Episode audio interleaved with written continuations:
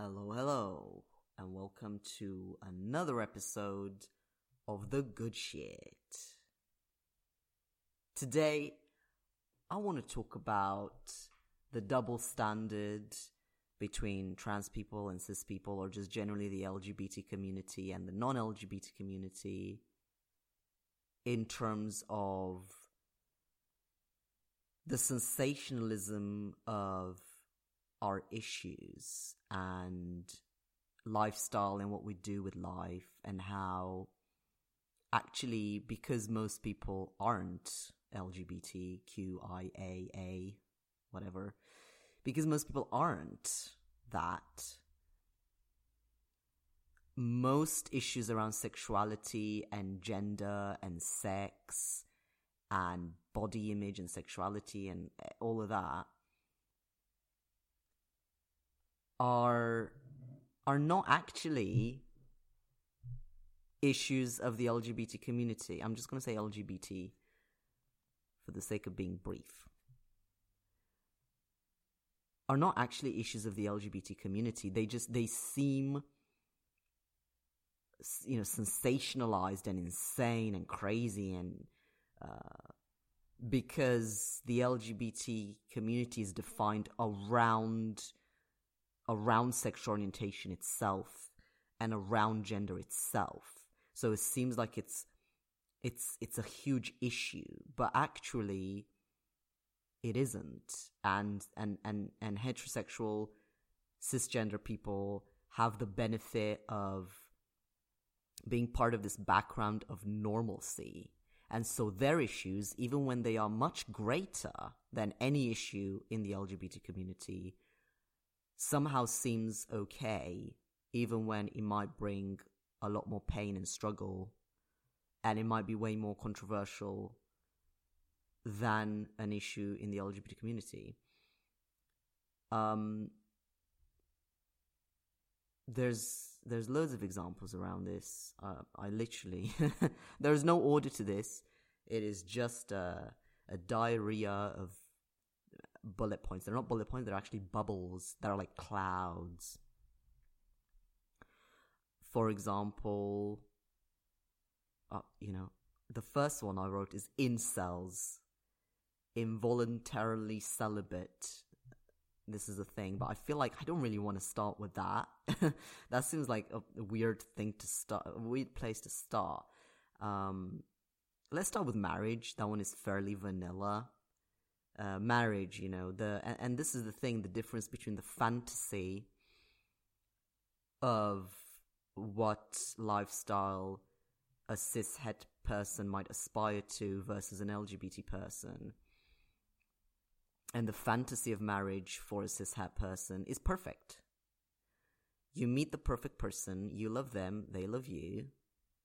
Your bodies are perfect for each other, you have perfect sex, you like it, they like it that the fruit of that activity that you are super happy about is a child or two or three or four and you have a perfect family and that's the fantasy of it. And it's possible. It's certainly possible but it's certainly not to be expected. At any point in that fantasy things can go pretty wrong and pillars of six, six, six het, pillars of six, six, oh my god, I actually can't say, pillars of cis het activity are very heavily focused around breaking those points in terms of not committing to be married, in terms of using contraception because you don't want to have children, whatever. There's, you know, the point is the fantasy doesn't materialize. And sh- no one in their right mind would actually expect it to materialize in its fullness. But the fantasy is powerful. And so even just being able to potentially access that fantasy is enough reason to feel comfortable in yourself and feel like you fit in and you're normal, even when the reality of it is literally the opposite of the fantasy. Now, moving on to the fantasy for some sort of average generalized LGBT person. I mean, this is going to be super, super generalized, um, just for the sake of comparison of vaguely somehow being in the LGBT community versus being outside of it. I've forgotten to to set the screen to never again, but okay, I've done that now. So the, the, the lifestyle fantasy that someone in the LGBT community can expect is really nowhere near that rosy. And again, this is just a fantasy. It can be a good fantasy or a bad fantasy. Uh, the point of fantasy is that it's just not real, right? So the fantasy for the LGBT is, you know, a hard life when no one understands you and you'll, you'll have all these struggles and you'll be alone and, oh, it's just all so depressing and horrible. Um, and even when the reality of, of, it is is different, when you see really happy couples, really happy families, it's almost as if people want to reject that. Like, oh no, they can't really be happy. They're pretending. You know, they're they're not really having a good life. You know, they're secretly messed up on the inside, and they're not really happy. and even for straight people, sometimes people are cynical and do that. You know, there's a happy couple and it's like, oh no, you know, they're cheating on each other or there's some sort of dark secret. But you see how people naturally reject this fantasy when they see it in real life because they know it's not real life and it can't be real. And it's very unlikely. You know, you can tell when it's real. You can tell when the love is genuine, but you just know that it's not, it's not common. It, it's, it's just a fantasy. It's not real life. So people reject that. And I suppose the, the gay marriage thing pretty much highlighted this, this, this concept, um, for marriage where, you know, how is gay marriage interfering with your marriage? And if you're so obsessed with marriage, then why are you getting divorced? So I think that, you know, I'm not going to talk about that. That's relatively boring compared to a bunch of these other things. And now I'm going to move on to the incel stuff. Involuntarily celibate. Um, I've, I've not looked into this because seriously, I'm not that sad and I don't have that much time to look into this type of thing. But from what I've seen, it is a community of men, straight men, who are very disappointed at the realization that the way they are perceived by women or by society is not great and they think has resulted in them being undateable and essentially not having a shot on the dating scene at having sex with someone or being in a relationship with someone. So celibate is when you don't do that on purpose for whatever reason, but involuntarily celibate means you've ended up in that situation without wanting to. You do want to be in a relationship, you do want to have sex, you do want to be with someone, but but because of you know they blame whoever society whatever because of this force you've ended up not being able to do that. And i mean it's easy to feel sorry for yourself. I think a lot of people could somehow relate to the general theme of not finding someone without necessarily blaming a specific person for it. Um, but in terms of you know, LGBT versus non-LGBT. Oh, being LGBT makes you weird and no one will love you. And it's like, okay, but look, one of the big issues of heteronormative society is gender roles and the inherent definition of them being different or, or even unequal. So this has resulted in a bunch of issues that the LGBT community doesn't have to deal with and has a much easier time with. Um, so you've got all these men who, in the fantasy, should find this woman who loves them very much and they should merge their perfect bodies together and make children. And instead, what are they doing? They're coming together and being like, I'm not getting any. I'm not getting any either. What fuck is going on? uh, very far removed from that fantasy.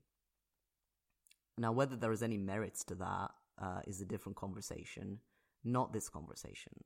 So moving on, let's talk about sex, bad sex. You know, oh, in the LGBT community, your genitals don't match together, and I'm like, back up, back up for a second.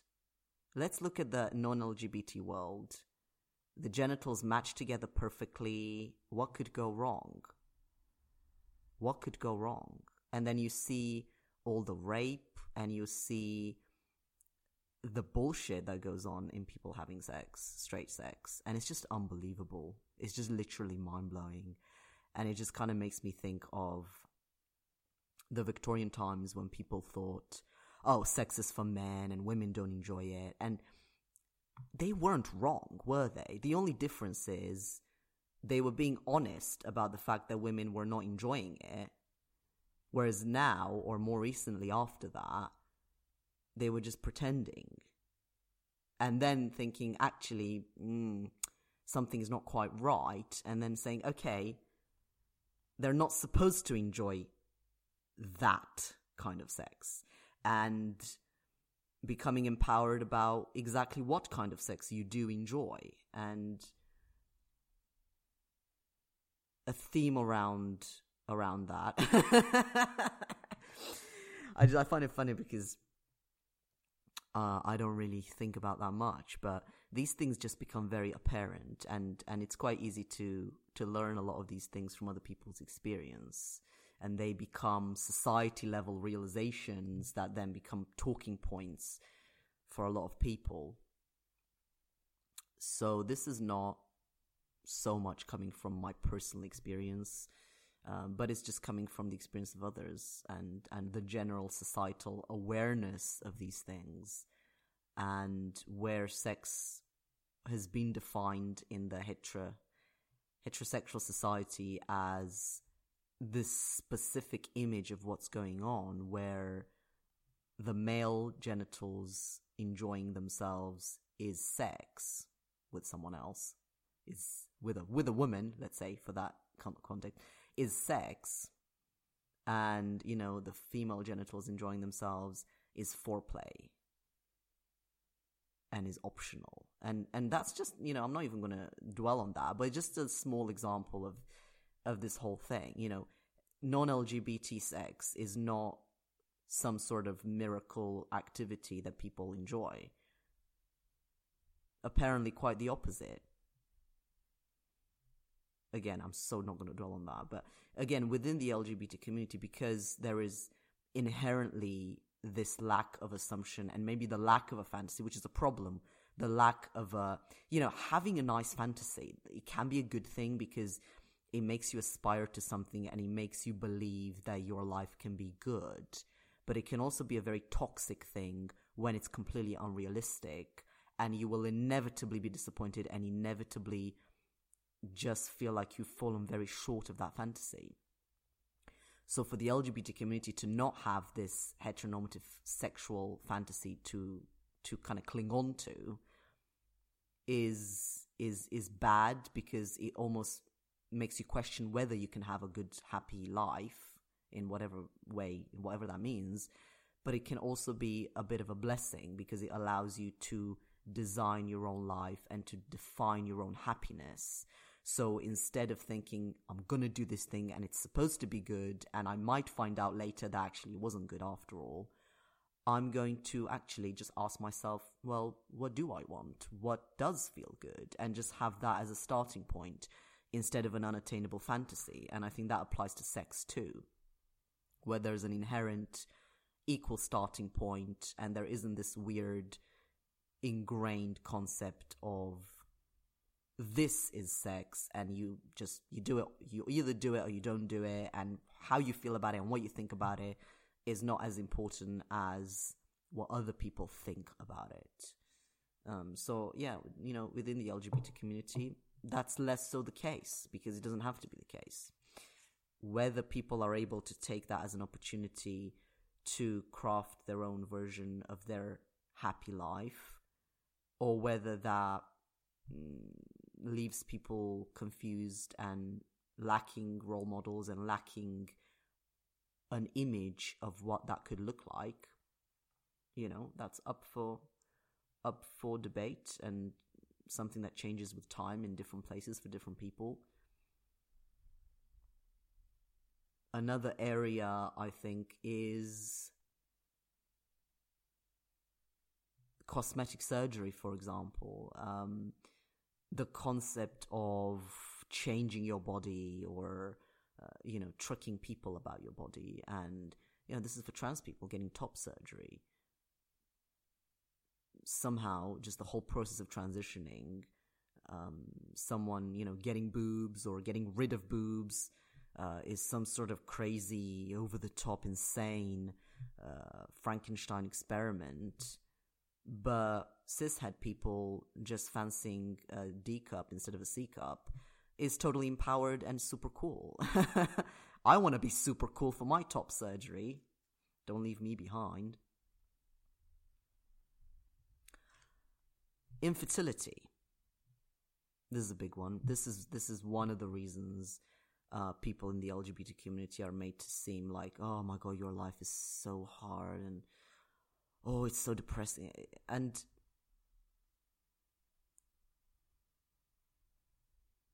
you know, it's it's it's I suppose a difference between kind of just and this is pro- this is a subset of people. Obviously, this this doesn't apply to to most people who who don't have this issue. But let's just focus on the ones that do. You know, if you're in the LGBT community and for whatever reason there isn't a straightforward conception route, you are aware of it from the beginning most of the time obviously there's there's other situations where even then you something else happens because the, these things kind of come out of the blue or whatever. Now the the first thing is being LGBT is not being infertile. First of all, I think that is the main thing. Um, for some reason, people think that if you're not in a relationship with someone that you have sex with, that you are having a child with, then then that makes you infertile. It doesn't make you infertile. Infertility is about your gametes in your body. It's about do you have these cells that can make a person? Um, and maybe also, if applicable, yourself be pregnant with a baby.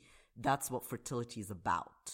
Fertility is not about how do I feel about this this person that I'm having a child? That's not fertility. By that definition, every straight person that's ever had kids and got divorced suddenly becomes infertile.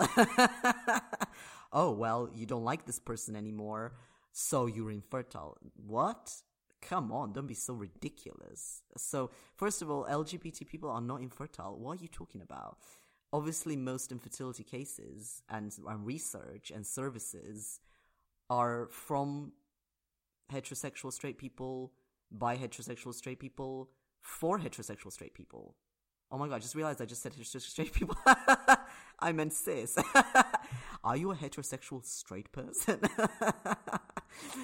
um, they're they're they're the field of of heterosexual straight cis people. It's it's by them for them. It's not an LGBT thing, right? being LGBT is not has not is got nothing to do with infertility. And this is an anecdote. I knew a lesbian who had had a child with a gay man, non purpose. They were teenagers, very young, and I don't know whether they'd come out as gay yet, but they just ended up being together and they just ended up having sex and she got pregnant. So the most unlikely, unbelievable combination of people, a lesbian and a gay man, somehow accidentally fucking and having a kid. I know for a fact this happened.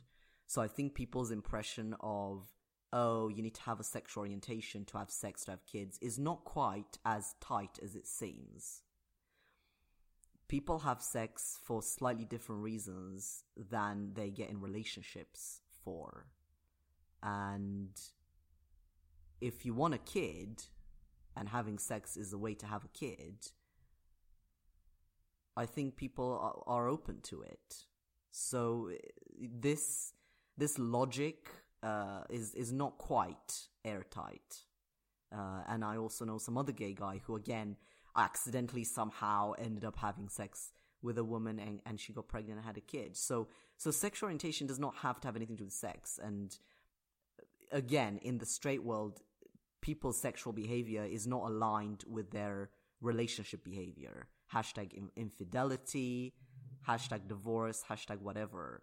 Um, this is just a, an idealized construct of wouldn't it be nice if the person you are having sex with is also the person you love, is also the parent of your child, blah, blah, blah, you know, but that's again, that is the fantasy.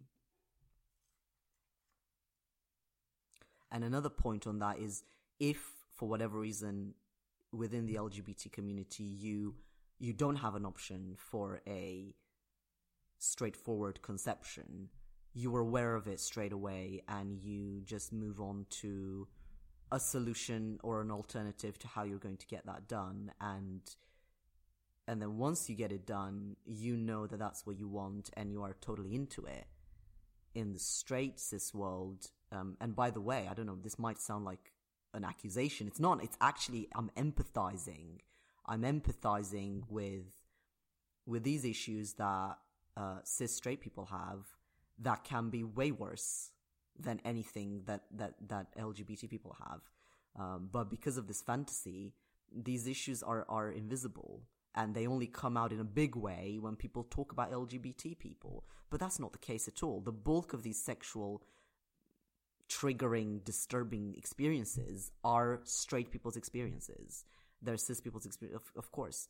Um, they're not the dominion of LGBT people, you know, and that's really the point that I'm trying to make um, I'm empathizing with non-LGBT people, and I'm also saying, you know, don't act as though LGBT people invented these problems. LGBT people did not invent bad sex, bad relationships, cheating, rape. You know, I could go on, but you, you get the point. Versus, going back to that example, it's like an argument within an argument, you know, I hope you can follow. So in the LGBT about fertility in the LGBT community, if you know that for some reason there is going to be a, a challenge to that, you you're aware you're you're aware of it from the very beginning. Whereas in the cis het world, you might not be, and you might you know this is quite common. You you, you play along the fantasy that you're meeting someone and you're you're assuming their fertility and you're assuming your own fertility or they're assuming your fertility and you don't really you know you you don't really check. You know, you're just assuming it, and then later on you might find out that's not quite the case, which is not necessarily an insurmountable problem of any kind. But the problem I think is when people leave each other for it. When people say, you know, I said I didn't want kids, but actually I do, and I said I love you, but actually I was just hoping that you were going to get pregnant. And I mean, those situations are, I imagine, just absolutely heartbreaking uh, to basically realize that your relationship and your sexuality and your world was kind of hinging on an assumption that just wasn't right and didn't happen. And, you know, I think that kind of heartbreak around that is, is, is maybe comparable to what a lot of trans people go through in terms of having their whole identity and sexuality be misunderstood and misread, where you're kind of holding on to something on the inside and then you realize that people don't quite see it. And it's like, oh crap. And moving on to body body image, that I sort of touched on that with cosmetics the point was more about the perception of oh do you have the right to do something to your body? And is it cool if you get if you get some but but the body the body body um, image and sexuality part of it is is uh, really more about just kind of dealing with it as it is without without necessarily any interventions or anything like that. And in, you know in the trans community you do see the general expectation of attractiveness play out in a in a much stronger way because obviously as a trans person you're instead of being at square zero you're at square like minus 10 so there's like a lot of catching up to do and and it's difficult to kind of see the line between transitioning from one gender to the other and then kind of still your foot is still on the acceleration and you've actually moved into a different territory. That's nothing to do with gender it's just attract attractiveness. So you see a lot of trans guys thinking, "Oh, I'm I'm I'm too short," or "I don't like my body type," you know, where it's not necessarily connected to the fact that they developed as female beforehand, but is just a general feature of their body, even even if they had developed as male to begin with. And there are issues that you know cishet people deal with already. Cis guys, you know, upset about their height, or you know, I could, I mean, seriously, this is a huge topic in itself. But the point is, these issues around living up to expectations and self-esteem predominantly in many ways things that cishet people deal with you know it's not it's not a trans issue that you're you know you're struggling with your, with body image and things like that and i think for the last bit a bit of a this is a bit of a weird one. Um i don't know this guy's name but one of the one of the school shooters in America, the one who wrote a huge manifesto about how women are awful because they don't give him a chance and he's such a nice guy and he doesn't understand why why he's you know why women don't fancy him.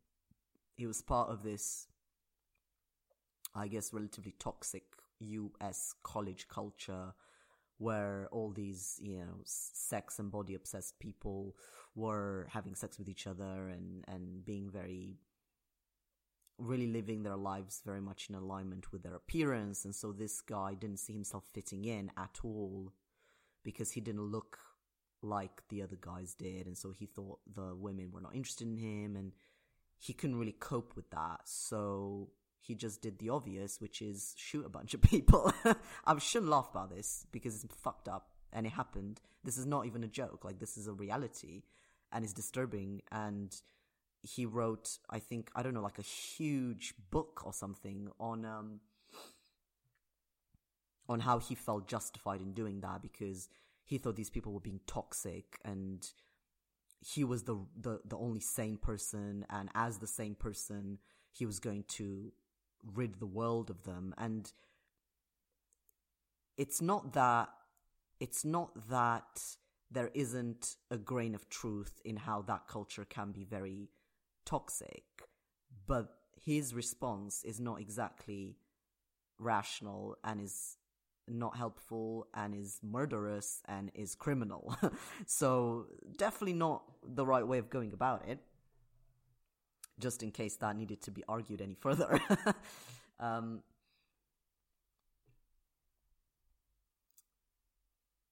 and again, this is this is an extreme example, but I suppose it just kind of highlights this whole, um, you know, if if in this example, this heavily sexualized culture makes someone so disturbed and fuels someone's issues to the point where they think there's nothing they can do about it other than become a mass shooter, you know, it's not great.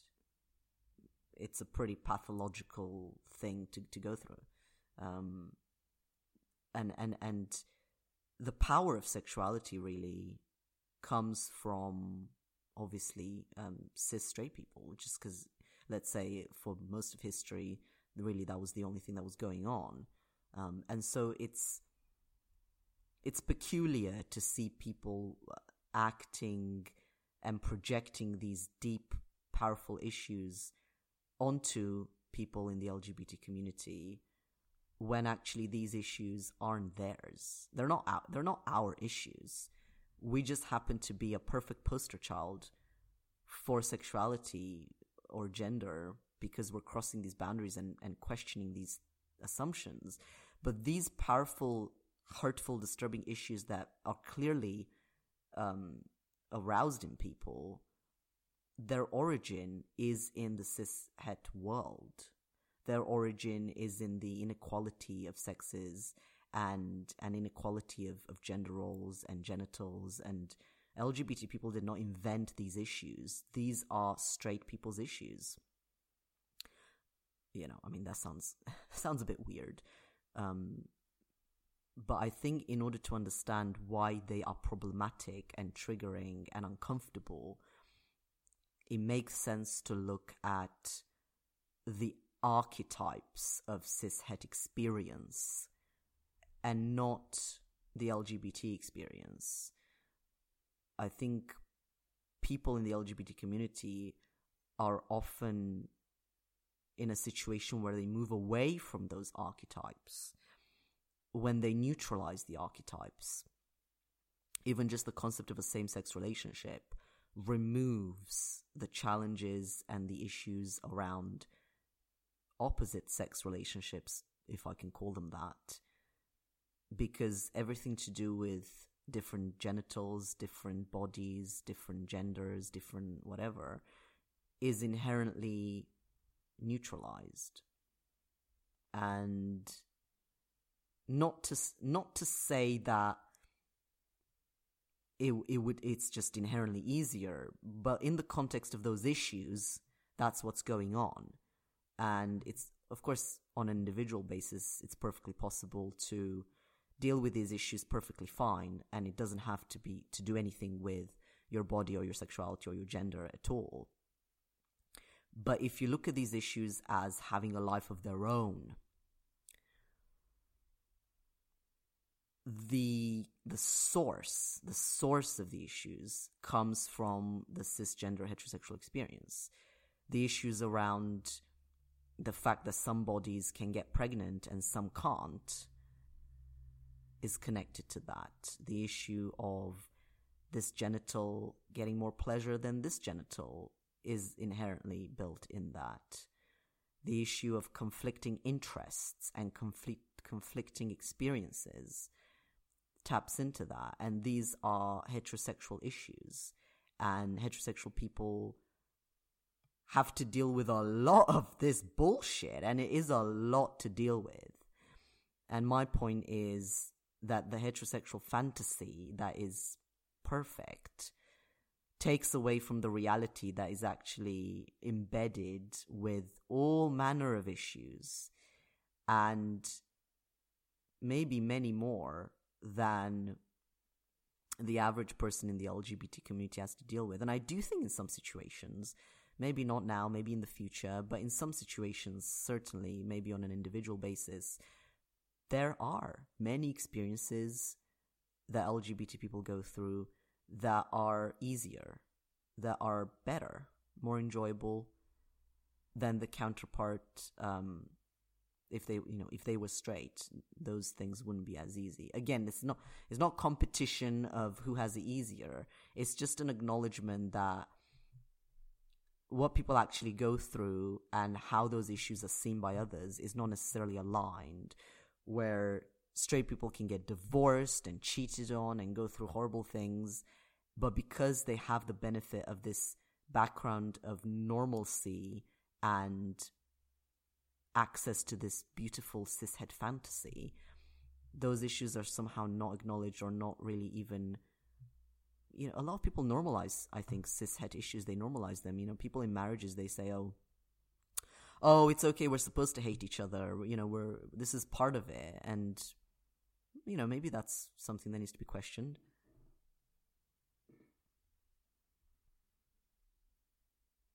and similarly or or not similarly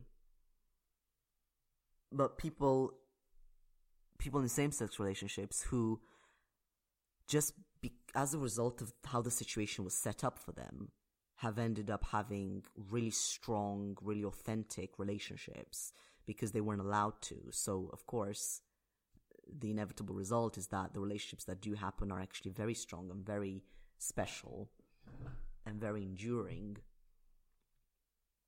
for them to come out and say, you know, yes, we are gay, yes, we are in a relationship, yes, we've been together for 50 years, and for people to see actually that is this love that everyone has been talking about. That is this relationship that we've we all secretly aspire to, and ironically, that is the heterosexual fantasy. That is the love, and then on the other hand, see all these heterosexual couples who are in arranged marriages or have got married because they felt pressure to and not out of love who just kind of bitch about each other and they're like oh you know i hate my wife or like mm, I can't stand my husband, and, and it's like, which one is the real version of that fantasy? But you see how the fantasy alone makes people do things they don't really enjoy, and how the lack of a fantasy allows for the real thing to actually come out and say, well, actually, this is the real thing. Right. That's as good as ending as I can think of for this one. See you next time.